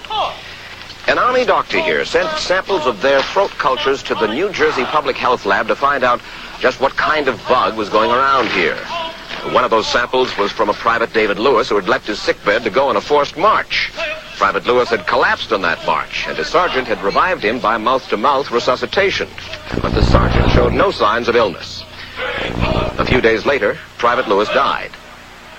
If this disease is so potentially fatal that it's going to kill a young, healthy man, a middle-aged school teacher doesn't have a prayer. The New Jersey lab identified most of those soldiers' throat cultures as the normal kind of flu virus going around that year, but they could not make out what kind of virus was in the culture from the dead soldier and from four others who were sick. So they sent those cultures to the Federal Center for Disease Control in Atlanta, Georgia for further study. A few days later, they got the verdict, swine flu. But that much publicized outbreak of swine flu at Fort Dix involved only Private Lewis, who died, and those four other soldiers who recovered completely without the swine flu shot. If I had known at that time that the boy had been in a sick bed, got up, went out on a forced march, and then collapsed and died, I would never have taken the shot. The rationale for our recommendation was not on the basis of the death of uh, a single individual, but it was on the basis that when we do see a change in the characteristics of the influenza virus, it is a massive uh, public health problem in this country. Dr. David Sencer, then head of the CDC, the Center for Disease Control in Atlanta, is now in private industry. He devised the swine flu program, and he pushed it. You began to give flu shots to the American people in October of 76. October 1st. By that time, how many cases of swine flu around the world had been reported? There had been uh, several reported, but none confirmed. There had been cases in uh, uh, Australia that were reported by the press, uh, by the news media. There were cases in... Uh, none confirmed. Did you ever uncover any other outbreaks of swine flu anywhere in the world? No. Now, nearly everyone was to receive the shot in a public health facility where a doctor might not be present. Therefore, it was up to the CDC to come up with some kind of official consent form, giving the public all the information it needed about the swine flu shot. This form stated that the swine flu vaccine had been tested. What it didn't say was that after those tests were completed, the scientists developed another vaccine. And that was the one given to most of the 46 million who took the shot. That vaccine was called X53A. Was X53A ever field tested? Uh, I I can't say. I would have to. Uh, it wasn't. I don't know. Well, I would think that you're in charge of the program. I would have to check uh, the records. I haven't uh, looked at this in some time. The information form, the consent form, was also supposed to warn people about any risks of serious complications following the shot. But did it? No, I had never heard of any reactions other than a sore arm, fever, this sort of thing. Judy Roberts' husband, Gene, also took the shot. Yes, I looked at that document. I signed it. Nothing on there said I was going to have a heart attack or I get Guillain-Barré, which I never heard of. What if people from the government, from the Center for Disease Control, what if they had indeed known about it? What would be your feeling? They should have told us. Did anyone ever come to you and say, you know something, fellas? There's the possibility of neurological damage if you get into a mass immunization program? No. No one ever did? No. Do you know Michael Hattwick? Yes. Mm-hmm. Dr. Michael Hattwick directed the surveillance team for the swine flu program at the CDC. His job was to find out what possible complications could arise from taking the shot and to report his findings to those in charge. Did you know ahead of time, Dr. Hattwick, that there had been case reports of neurological disorders, neurological illness, apparently associated with the injection of influenza vaccine? Absolutely. You did? Yes. How'd you know that? By review of the literature. So you told your superiors, the men in charge of the swine flu immunization program, about the possibility of neurological disorders? Absolutely. What would you say if I told you that your superiors say that you never told them about the possibility of neurological complications? That's nonsense. I can't believe that they would say that they did not know that there were neurological illnesses associated with influenza vaccination. That simply is not true. We did know that. I've said that Dr. Hattwick had never told me of uh, his feelings on this subject. Uh, and he's lying. I guess you would have to um, make that assumption. Then why does this report from your own agency, dated July 1976, list neurological complications as a possibility? I think the uh, consensus of uh, the scientific community was that the evidence relating neurologic disorders to influenza immunization that they did not feel that this association was a real one. You didn't feel it was necessary to tell the people that information? Uh, I think that uh, over the, the years we have tried to inform the American people as, as fully as possible. As part of informing Americans about the swine flu threat, Dr. Sencer's CDC also helped create the advertising to get the public to take the shot. Let me read to you from one of your own agency's memos planning the campaign to urge Americans to take the shot. The swine flu vaccine has been taken by many important persons, he wrote. Example, President Ford, Henry Kissinger, Elton John, Muhammad Ali, Mary Tyler Moore, Rudolph Nureyev, Walter Cronkite, Ralph Nader, Edward Kennedy, etc., etc. True?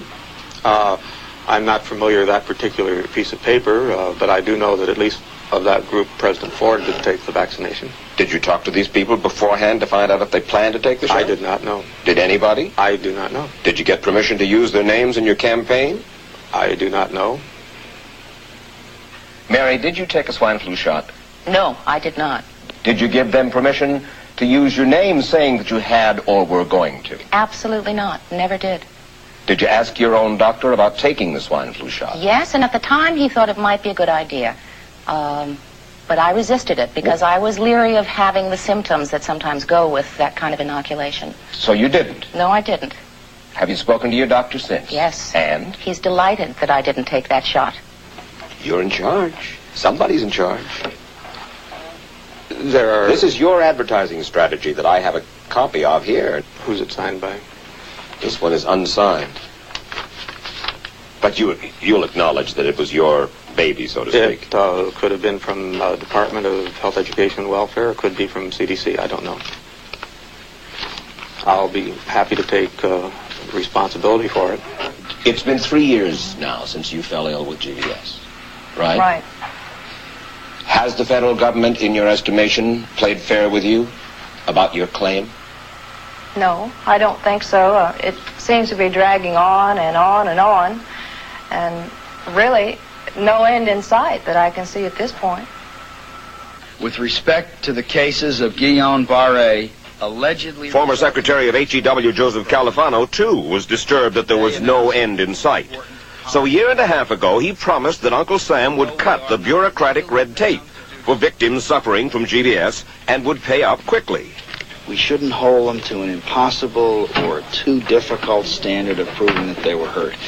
Even if we pay a few people a few thousand dollars that might not have deserved it, I think justice requires that we promptly pay those people who do deserve it. Who's making the decision to be so hard-nosed about settling? Well, I assume the uh, Justice Department is. Griffin Bell before he left? Well, the Justice Department agreed to the statement I made. It was cleared word for word uh, with the lawyers in the Justice Department by my HEW lawyers. And that statement said, in effect, that that statement said that we should pay uh, Guillain-Barré claims without regard to whether the federal government was negligent if they re- if they resulted from the swine flu shot. I think the government knows it's wrong. If it drags out long enough, that people will just give up. Let it go. I, I am a little more adamant in my thoughts than my wife is because uh, I asked, told Judy to take the shot. She wasn't going to take it, and uh, she never had had shots. And uh, I'm mad with my government because they knew the facts, but they didn't release those facts because they, if they had released them, the people wouldn't have taken. And they can come out tomorrow and tell me there's going to be an epidemic and they can drop off like flies next to me. I will not take another shot that my government tells me to take. Meantime, Judy Roberts and some 4,000 others like her are still waiting for their day in court. I don't need another flu shot. I had a flu shot last year. A swine flu epidemic may be coming. Swine flu shot? Well, I don't know. I've been thinking about it. It could make you very sick. Swine flu? Man, I'm too fast to let it catch me. You'll want to be protected. I'm the healthiest 55-year-old you ever seen. Hey, I play golf every weekend. Get a shot of protection. The swine flu shot. Joe brought it home from the office. He gave it to Betty and one of his kids and to Betty's mother. But Betty's mother went back to California the next day. On her way to the airport, she gave it to a cab driver, a ticket agent, and one of the charming stewardesses. At school, Joe's kid gave it to some other kids, and Mrs. Merrill got it and gave it to her husband. In California, Betty's mother gave it to her best friend, Dottie. But Dottie had a heart condition and she died. But before she died, Dottie gave it to her girlfriend, the mailman, the paper boy, and the vet when she went to pick up her chihuahua. If a swine flu epidemic comes, this is how it could spread. You'll want to be protected, especially if you're elderly or chronically ill. Get a shot of protection. The swine flu shot. Nothing like propaganda of fear. And people buy into it every time. Continuing on, what I find most extraordinary about this clip is that while the 1976 vaccine was much less damaging than the COVID 19 vaccine, in this current era of mass censorship, airing a segment like this would be unthinkable. Oh, yeah. Imagine if they started talking about all the people who were dropping dead uh, without any, what do you want to call it, cause unknown and just, uh, just keeled over. If we had news reports of every time that happened, oh my goodness. Katie bar the door. One of the more remarkable things about these events is how they were seen in the eyes of government officials. The Public Health Crisis Survival Guide, quoted via Oxford, provides a remarkable illustration into the administrative mindset. In early 1976, the Centers for Disease Control and Prevention proposed, and Ger- President Gerald Ford approved a plan to vaccinate the country against swine, in, uh, swine influenza, a new infection that had only recently appeared on a New Jersey Army base. While agency leaders imagined themselves rising to the challenge of a crisis, mismanagement and poor communication led to the debacle for public health. Problems included logistical difficulties in manufacturing the vaccine, disputes with Congress, and the inability to revise the vaccination goal in light of the fact that the disease never returned. When people who were vaccinated fell ill with neurological complications, the vaccine effort ended, but not before causing grave damage to confidence in public health agencies. Oh, gee, that's at least their most thing they're worried about. Nothing about the health and wellness of the people that were jabbed. Just, just a lack of confidence in the public health agencies. Note this is effect. This effectively says the mistake in this debacle was poor control of the media that it, it damaged public trust in all important vaccination programs rather than, say, pushing an unsafe, ineffective, unneeded vaccine onto the market and ignoring every warning to the contrary. But then we have pertussis.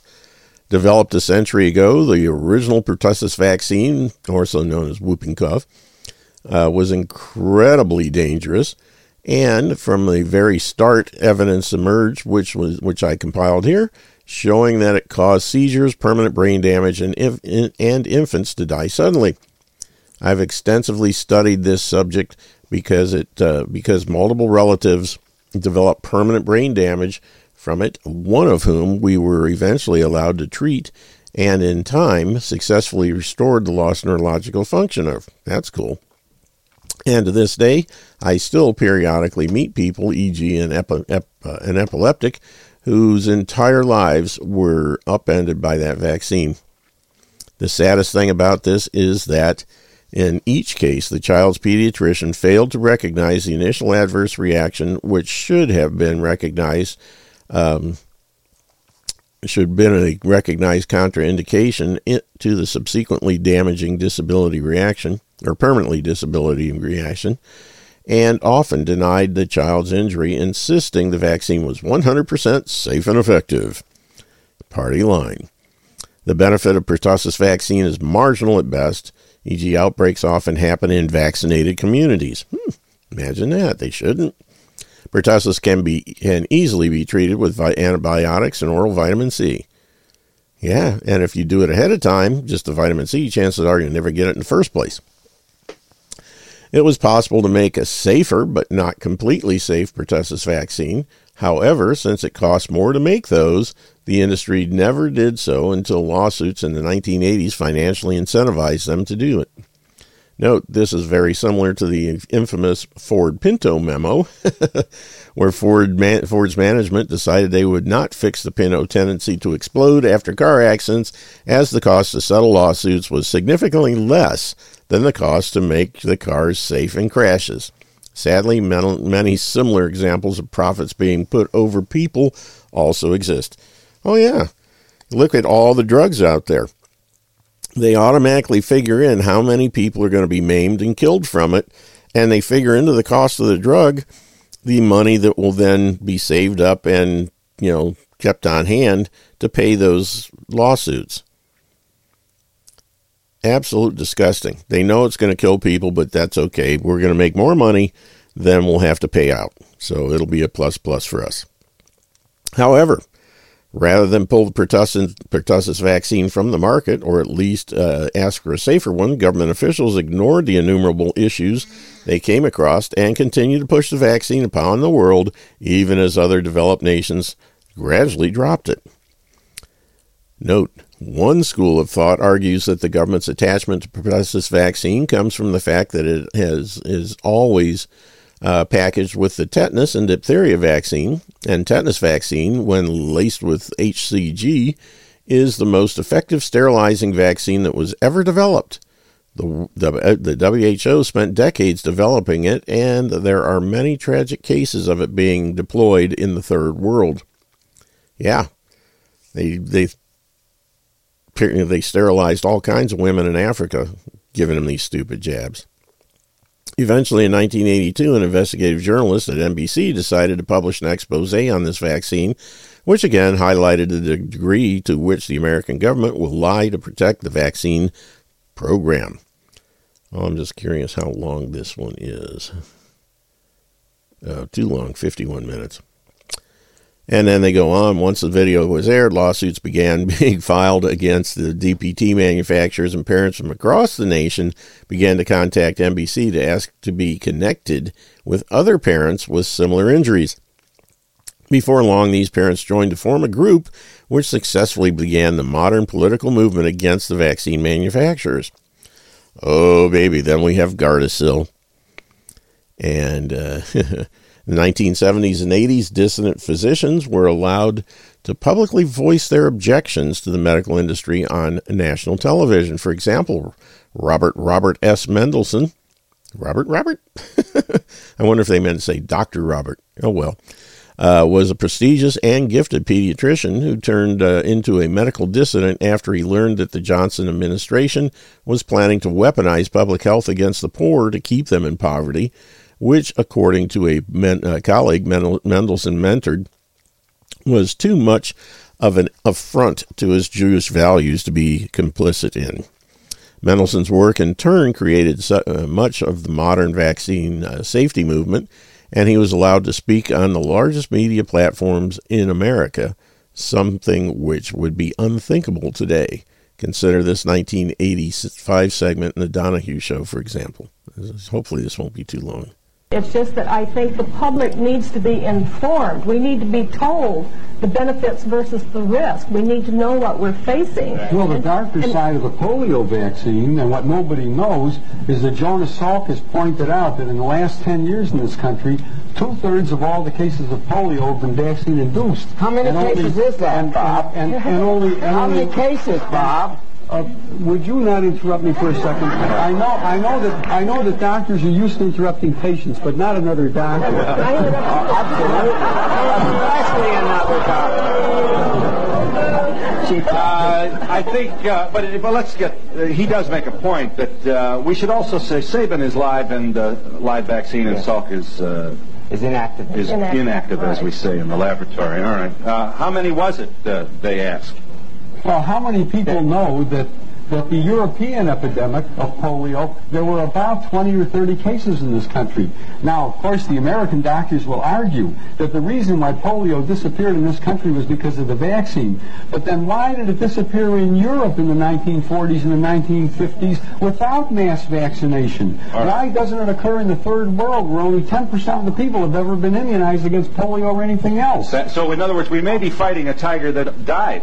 That's uh, quite correct. Uh, ask the people in Great Britain. Ask the people uh, in Japan who. all, all, all back here, gentlemen, if you please. I've got probably the smartest audience we've ever had. I have a question. Uh, how long a delayed action, if any, would you connect this with, like MS? Is MS a possibility? Would multiple sclerosis be one of the uh, possible as, results? As a matter of fact, there's a new publication that just came out from John Hoffman, who's a close associate of Tony Morris's, that gives the references linking MS in later life to the early introduction of live virus vaccines like measles and like some of the others that are live viruses. Now, at the present time, I would, I, would, I would, at the present time, I would recommend that anybody who has MS or amyotrophic lateral sclerosis or any of those degenerative neurologic conditions of later life carefully review their vaccine histories. I would also like to comment to that because in connection with my case, I've been doing some research. Let me tell him once again, uh, Ms. Gundy, that you are a Guillain-Barré victim uh, contracted following the uh, following your receipt of the uh, swine flu vaccination. Yes, and I, I am in the process of writing a book about my experience, and in the process, I've done considerable research. And from what I have learned, it looks as if immunizations frequently cause autoimmune diseases, not only Guillain-Barré syndrome, but lupus, rheumatoid arthritis, multiple sclerosis, and other types of yes. things. Now, I have no data at this yes. point. We should also we should also say that there's a good, good, deal of evidence suggesting that multiple sclerosis may be the result of uh, distemper in an animal that the victim received during childhood.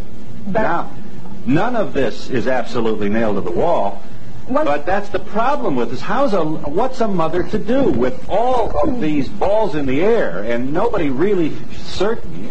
I would just like to also comment that we had 46 million people vaccine, uh, vaccinated with the swine flu shot.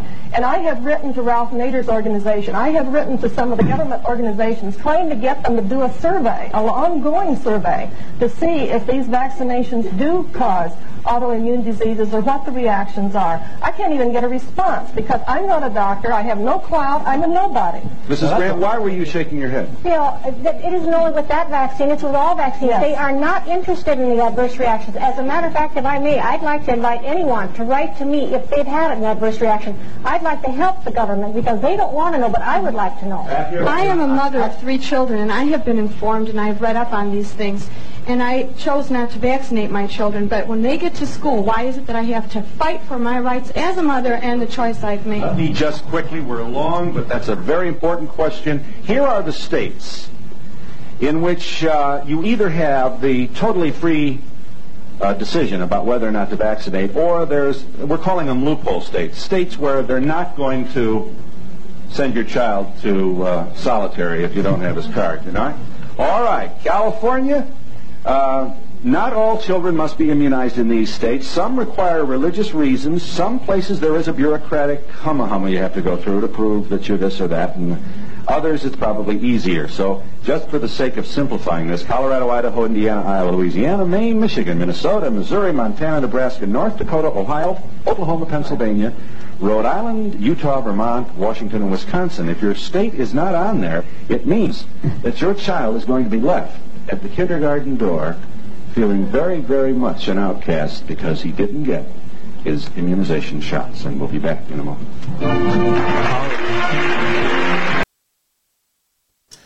Yeah, that list has gotten shorter and shorter over the years. But anyway, we're just about out of time, and this is quite the lengthy article. I hadn't, I didn't really scroll through it when I first started, but boy, it goes on and on and on. Oh, there we go. There's the end of it finally. But uh, Dr. Tenpenny's done quite a bit of research. I mean, she's been looking into uh, vaccines, uh, especially the childhood ones, for over 20 years now, and is probably one of the most researched people out there when it comes to these things. And unfortunately, you know, she's looked at one of, uh, you know, the deadly dozen, I think is what the term was. I can't remember the exact term they came up with, but she was one of the people, uh, one of 12, who uh, was labeled as a dangerous person during the COVID crap because they were telling the truth about the, the jabs. And uh, I'm glad to see that she's still working on that. And uh, she's one person I trust implicitly with uh, as far as her opinion on these things. And uh, there's there's a lot more out there that are now starting to pop up. You know, Dr. Humphries and Roman Bystrianyk, when she was talking about them, um, they wrote the book Dissolving Illusions, which uh, I encourage people to get and look at. It is excellent as far as digging up the old history, like she mentioned. Um, the old books that you know dealt with uh, vaccines and always called them unsafe and ineffective, and all that stuff was buried in medical libraries or just trashed. You know, anything that shows that tells the truth about vaccines is purged from the public view, and uh, unfortunately, that's caused a lot of problems and a, lot of ignorance. But thank goodness, a lot of people have uh, been able to dig those things up. Uh, Dr. Humphries and uh, Mr. Bystrianyk being two of them, and uh, they've reproduced a lot of those uh, things in their book, Dissolving Illusions. And uh, there are still some books out there that are available free of charge in PDF format. That I've got a few of them, and know, if you go on uh, uh, the Wayback Machine or just do some searching, it may take some digging. But if you do some internet searches, don't use uh, Google or any of those because they're going to cover it all up. If you do some of the uh, better, if you could call it that, uh, search engines out there, you'll find some information showing that you can download these books and they show the horrors and that's one of them. It's The Horrors of Vaccines Exposed, which was written in 1920. And uh, there's others proven, you know, I think proven in, unsafe and ineffective or something like that. But there's a bunch of books out there that are available in PDF form free of charge. All you got to do is download them and, you know, save them on a hard drive, uh, multiple places.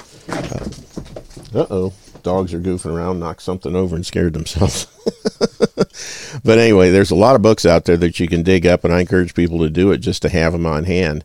And most of them are old, you know, from the early 1900s or even before that, that really tell the truth about what's going on with these dangerous bioweapons. You know, and I like to call them lethal injections.